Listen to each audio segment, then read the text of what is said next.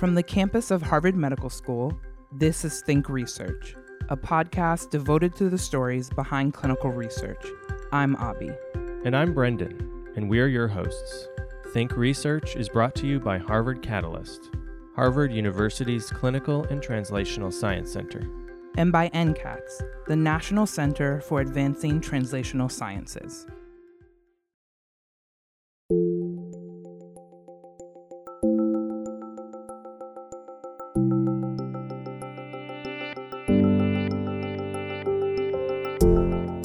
Rehabilitation technology is crucial to improving quality of life for patients across a wide spectrum of mobility, injury, and capability. Interventions touch many different types of people recovering from spinal cord injuries and other mobility limiting conditions, or facing traumatic cases of stroke or cerebral palsy. In targeting these conditions with rehabilitation interventions, Dr. Paolo Bonato and his team at Spaulding Rehabilitation Hospital utilize an approach that first assesses a patient's movements and possible impairments and what technology would best suit them. Then, the goal is to make the improved movement as mechanically efficient and productive as possible.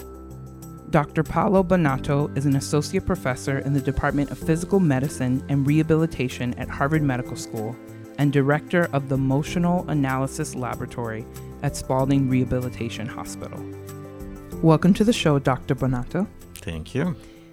So, you're a medical engineer and work in clinical and technical rehabilitation technology. Could you tell us about the types of patients you work with? Absolutely. So, yeah, I'm a biomedical engineer by training. I started my career uh, as an electrical engineer. I got my master in electrical engineering, and then uh, my PhD in biomedical engineering. And since the very beginning of my career, I have uh, focused my work on technology for rehabilitation.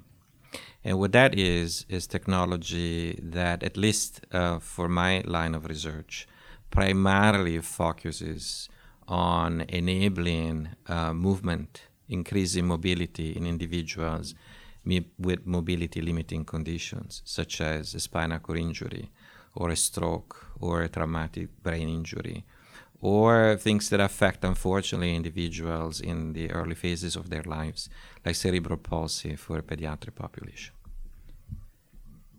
When you went into electrical engineering, did you imagine you would end up doing biomedical engineering? How did you transition from that? Yeah, I didn't know that. Uh, I had a passion for medicine uh, to begin with in high school, um, but I didn't have good memory. so I figured I'm not going to be able to memorize everything that I need as a physician. And at the same time, I was doing, uh, I would say, you know, decently in, in my math and science. And so, you know, there was a recommendation that I consider um, going to college and and uh, take a degree that was you know technically oriented, mm. and I enjoyed. I really enjoy my math and science, you know, uh, since high school. And then uh, I knew that I actually really like uh, the electrical engineering aspects of it, and particularly, to be honest, the data analytics. Uh, more than sort of the actual sort of um, uh, building of hardware component and things of that nature. Although that's also part of the type of work that we do in my laboratory. It's really a combination. What are the types of interventions you use to help the patients you work with? So our interventions are, are structured um, more or less as follows, right? So the first step is really assessing what type of movement abnormalities or aberrant movements uh, we're dealing with and what are the causes of such um, aberrant movements. And so we use technology to quantify that in a very accurate way. Then, when we have a good grasp on uh, what the impairments are, so what are the difficulties the patients are encountering, then we have to assess whether purely just feedback, uh, the way you can think perhaps an athlete right, uh, would improve um, their performance, right? So athletes would improve their performance, right? So we will do something similar, right? And mm-hmm. so, and it would be basically, if you think of gait, would be you know, your foot clearance is not sufficient. So as you walk, right, the subject might be not flexing their knees properly, and so they risk uh, to trip and fall, right? And so, so those are simple interventions. There are more complex interventions where, for instance, the pathology is causing, for instance, what we call coupling in the control of multiple joints. And so that would be typical, uh, for example, in stroke where the difficulties that you can even observe visually is that the subject will really not be able to control properly the full kinematic chain. And so, what I mean by that is that you will see alterations in the control of the hip, knee, and ankle. Uh, and part of it is because the way the nervous system is affected uh, by their stroke uh, actually um, disables, if you will, those circuits that actually allow you to control those joints either in a coordinated manner or in independent manner. And so there is coupling that, for instance, uh, kind of forces the movement to be constrained biomechanically. And so, you know, the knee is not going to flex properly, the hip is going to follow accordingly. And in fact, even in healthy control subjects, we have shown that there is actually a joint control uh, no pun intended, right, of multiple anatomical joints, uh, proximal and distals. And uh, that control that's physiological gets completely disarranged by their stroke. And so those are cases that are a lot more complex. And in those cases, we tend to use robotics to actually guide the movement. Hmm. And could you tell us a little more about, you know, what are the actual types of wearable technologies? How do you integrate the robotics into therapies? Um, kind of in words, maybe give more visuals of, of what that entails.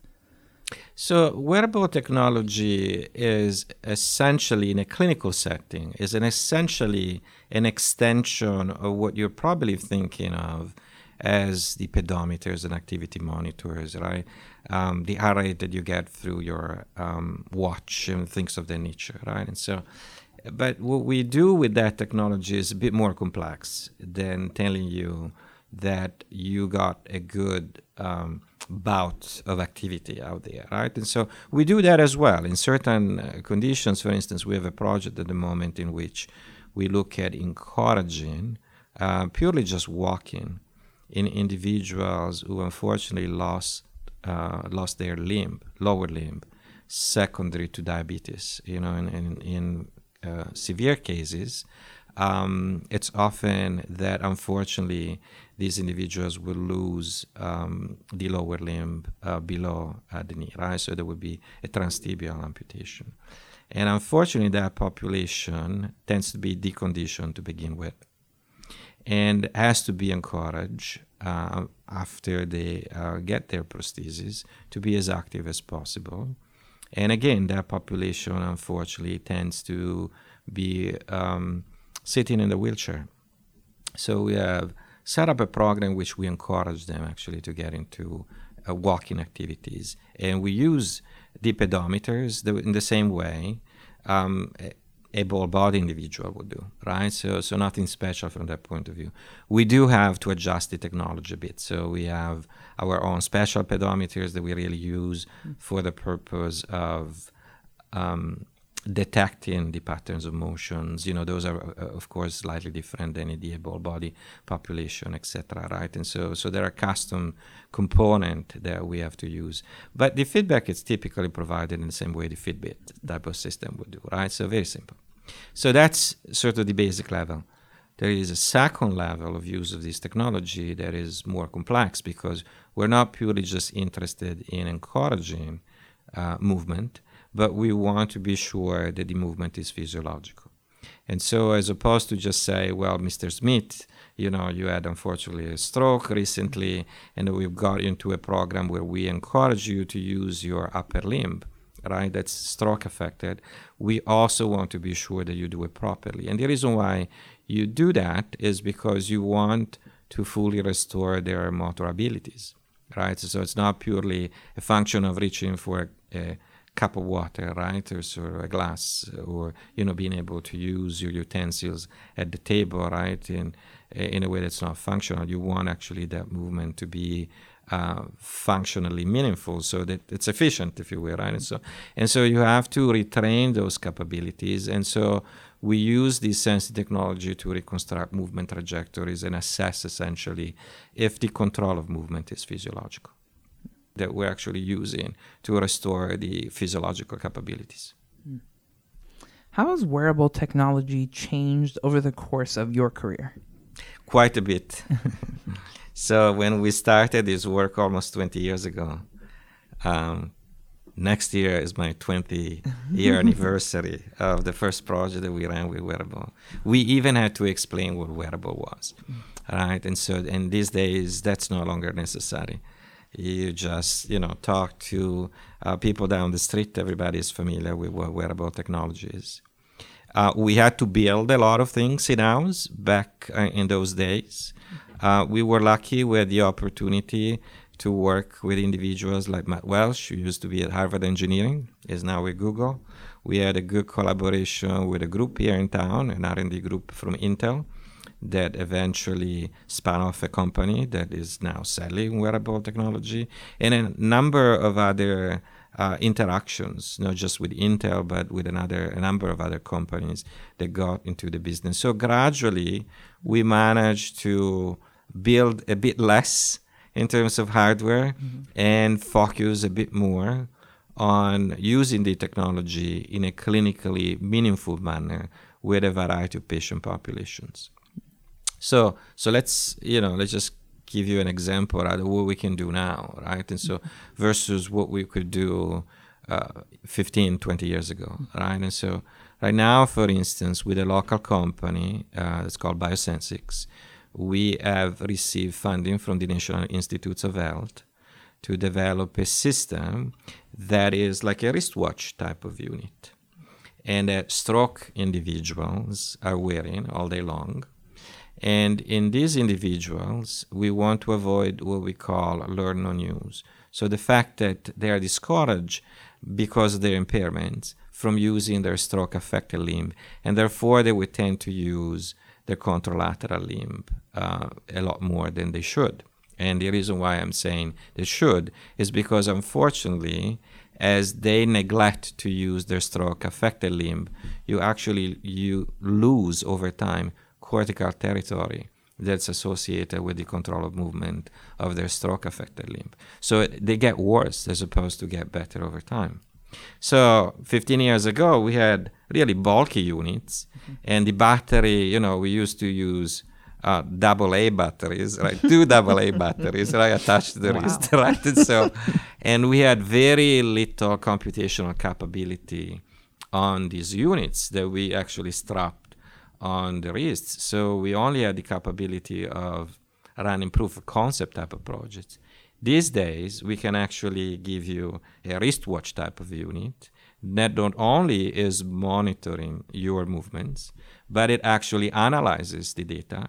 And if we notice that you're using a lot more your contralateral side versus your stroke affected side, we buzz you right? Mm. We either provide you with reminders on your phone if you prefer, or we vibrate essentially the unit and we tell Mr. Smith, you know, you have to use your stroke affected limb because otherwise, you, you mm. know, your rehab, your rehabilitation intervention is really not going to lead to the benefits that we want for you. Mm. Right? So, and this is just one category of applications. Right? Then we have applications in which, for instance, we titrate medications on the basis of what we see being the effect of motor symptoms. We do quite a bit of work in Parkinson's.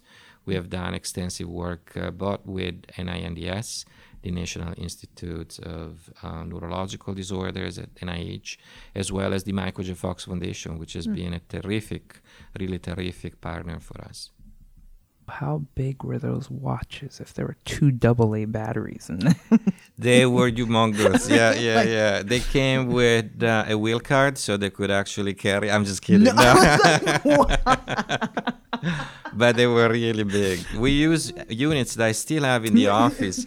They're called motes. They are really, really big, right? And so, I mean, you can barely fit actually that on a right. wrist uh, of a person of good body size, yeah. right? And so uh, they're just ridiculous, to be honest, right? And so, but it was very useful for us mm-hmm. to have mm-hmm. access to that technology in the early days because we started exploring the uh, potential of the technology and that justify investing into miniaturizing it mm-hmm. with the characteristics that we want right and so these days you know you can use ResearchKit that's a platform by apple right and so mm-hmm. and you can do a lot of things with that but you know partially the way these platforms have been developed by these big companies mm-hmm. takes at least uh, partially into account the work that the community has done in that area. So the reason why they have certain features is because we have published extensively in this area and we have shown that there is a strong interest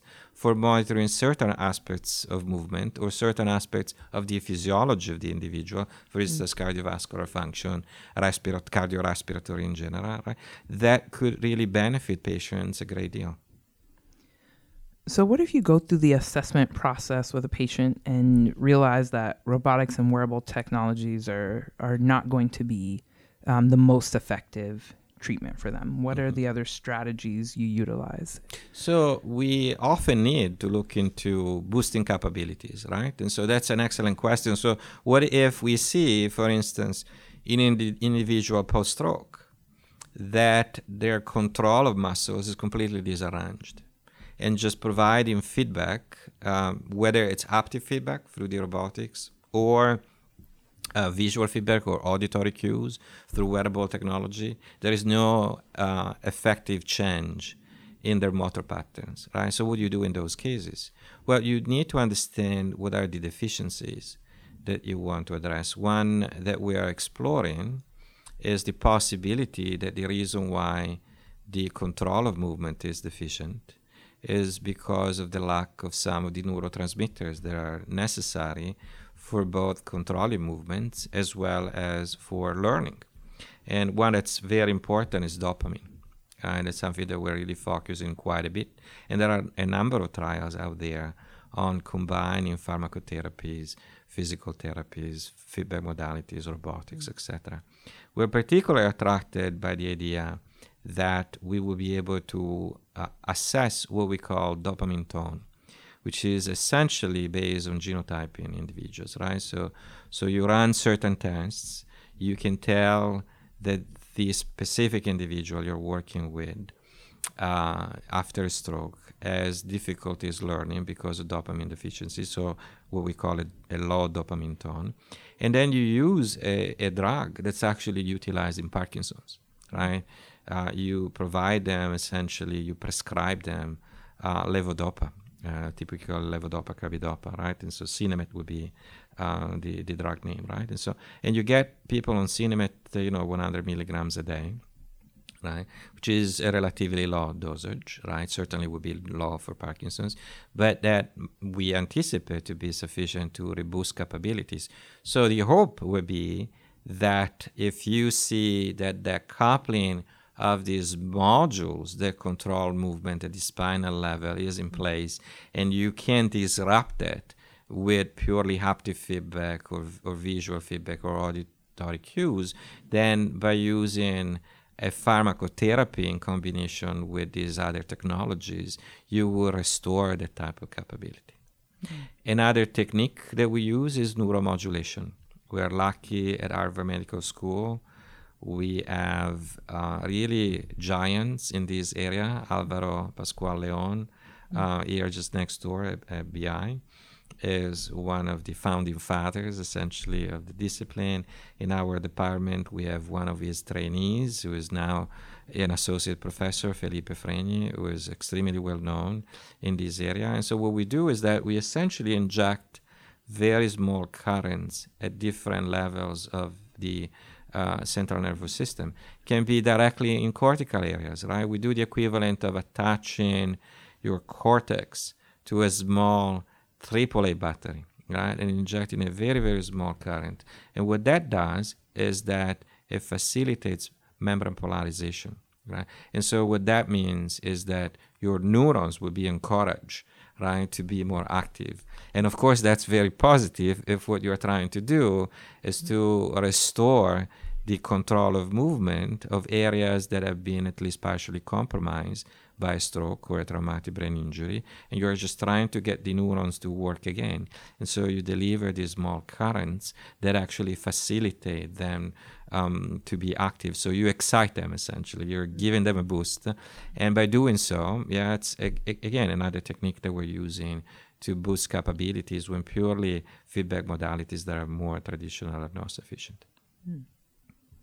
Um, so you talked about this quite a bit in, in a few of the answers you gave, but what's the what is the importance of thinking about technology and biology together in your research?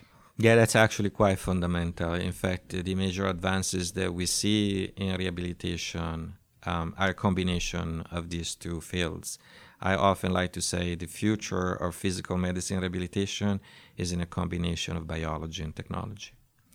Um, we have seen uh, tremendous advantages, uh, advances in regenerative medicine, in pharmacotherapies, in the combination of stimulation and neural interfaces, and um, drugs that are actually delivered locally, if you will, right? And so, for instance, the more recent results that colleagues uh, here in the US on the West Coast, as well in Europe, uh, in Switzerland at the PFL, have achieved in spinal cord injury are really phenomenal. And they're based on epidural stimulation, so delivering uh, stimulation using a hoc special devices to the spine. Uh, around the injury typically, right, of, of the spine or individuals with spinal cord injury, and at the same time, time either delivering locally dopamine, for instance, or dopamine, dopaminergic drugs, right, and so um, as well as systemically um, encouraging or prescribing medications that actually facilitate essentially the restoration of neural circuits that kind of bypass, if you will, that go around the lesion. So, you know, in that case, what happens is that often, even if clinically we consider a spinal cord injury to be complete, it's actually the byproduct or the result of two lesions at different levels, right, that are incomplete. And so there is no direct path, if you will. You can think of the spine as a conduit, right? And you can think the damage to be on the right side and the left side at two different levels, right? And so if you look uh, in, in, the conduit, there is no continuity, right? So there is really nothing that um, you can work with that will go straight essentially through the spine. And I'm, of course, I'm a bit oversimplifying this, right? But there is a possibility of actually going around it, right? And so you can actually get um, to restore a, a good um, functional capability by using these combinations of stimulations and pharmacotherapies and movement. And so, so these uh, findings or, or, or these potential way to restore uh, the ability of controlling lower limbs in individuals with spinal cord injuries was actually discovered by um, using animal models. And uh, both our colleagues on the West Coast, as well at UCLA, UCLA as well the PFL folks, they got essentially um, animal models that they put on treadmills. They caused the damage. They did the implant, and then they put them on treadmill with robotics. And this is typically rats, right? And so, and they got these, uh, you know, kind of funny-looking robots to get the rats to to actually walk right and you know with their front paws up right and so and they walk toward you know uh, swiss cheese typically right and so right and things of that nature. And it's it's amazing just to see over time how they actually recover their capabilities on that basis. And so experimentation human subjects of those techniques is still limited. We just got the group that I mentioned, uh, they published two beautiful papers in Nature and Nature Neuroscience, and it's only the first three cases um, using that technique uh, were, you know, sort of disclosed to the scientific community at the beginning of this month. But I see that as an opportunity to actually do something phenomenal for our patients that I believe is going to be more and more um, readily available across at least the top uh, rank uh, clinical sites uh, in the US. Could you talk about what new technologies are on the horizon? Um, how do you see the future developing in this field? Maybe even what your lab is working Mm-hmm. on and looking towards the future. Yeah, so one of the technology that we're working on is certainly robotics, and there is a lot happening in that area. Again, here at Harvard, we are incredibly lucky. We have individuals who have been pioneers in this area. Uh, as you know, I'm affiliated with the Wyss Institute, and the Wyss Institute has been at the forefront of this area, designing systems that use soft robotics. So as opposed to have rigid components that are certainly cumbersome to don and off and you know uncomfortable to wear during the day, what if you had essentially cables running through your pants, right, and actually helping you to walk? Conor Walsh here at Harvard Engineering actually has done a substantial amount of work in that area. Uh, what if you had robotic systems that are service robot that have soft interfaces? So that's actually really easy to manipulate objects. Rob Wood has done quite substantial work in this area again here at Harvard Engineering at the Wyss Institute. So we're incredibly lucky we have these opportunities and we keep uh, testing and pursuing the application of these technologies in uh, our patient population. There are then other uh, techniques um, or other technologies that are of tremendous interest for us. And primarily, I would say those are the technologies that interface directly with the nervous system. That happens both at the peripheral level as well as the central level. A few years ago, again, Harvard is a great place to be from that point of view. Uh, our colleagues at MGH were part of a large study that experimented with intracortical arrays in human subjects. And uh, across the board, I would say uh, in town in general, right? And so we have quite a few experts essentially in techniques that consist of plugging directly into your peripheral nerve, right? And so, you, you know, uh, if you feel like, if you think of, if I can trivialize it for a second, uh, just to make it easy um, to capture what we're trying to do, right? Imagine your USB port, right? And so you plug that into your computer, right? And so, can you do the same with your peripheral nervous system? Mm-hmm. And the reality is that you can. It's a lot more complex, of course, right? And it does require specific technologies.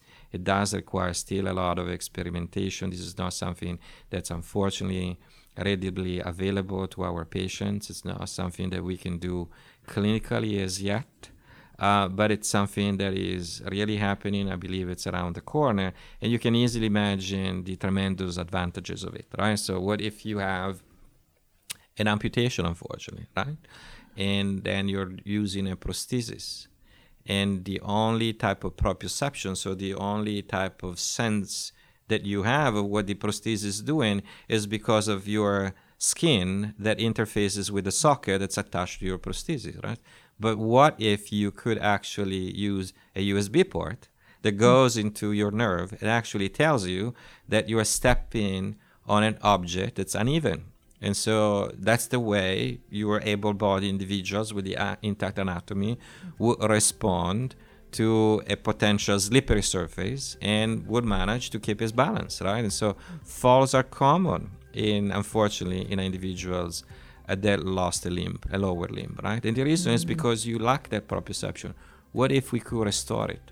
There are now companies out there, not just uh, research labs, that are actually doing that type of work. And so those are the technologies where we can really integrate, if you will, the human body with the electronics and the robotics, right?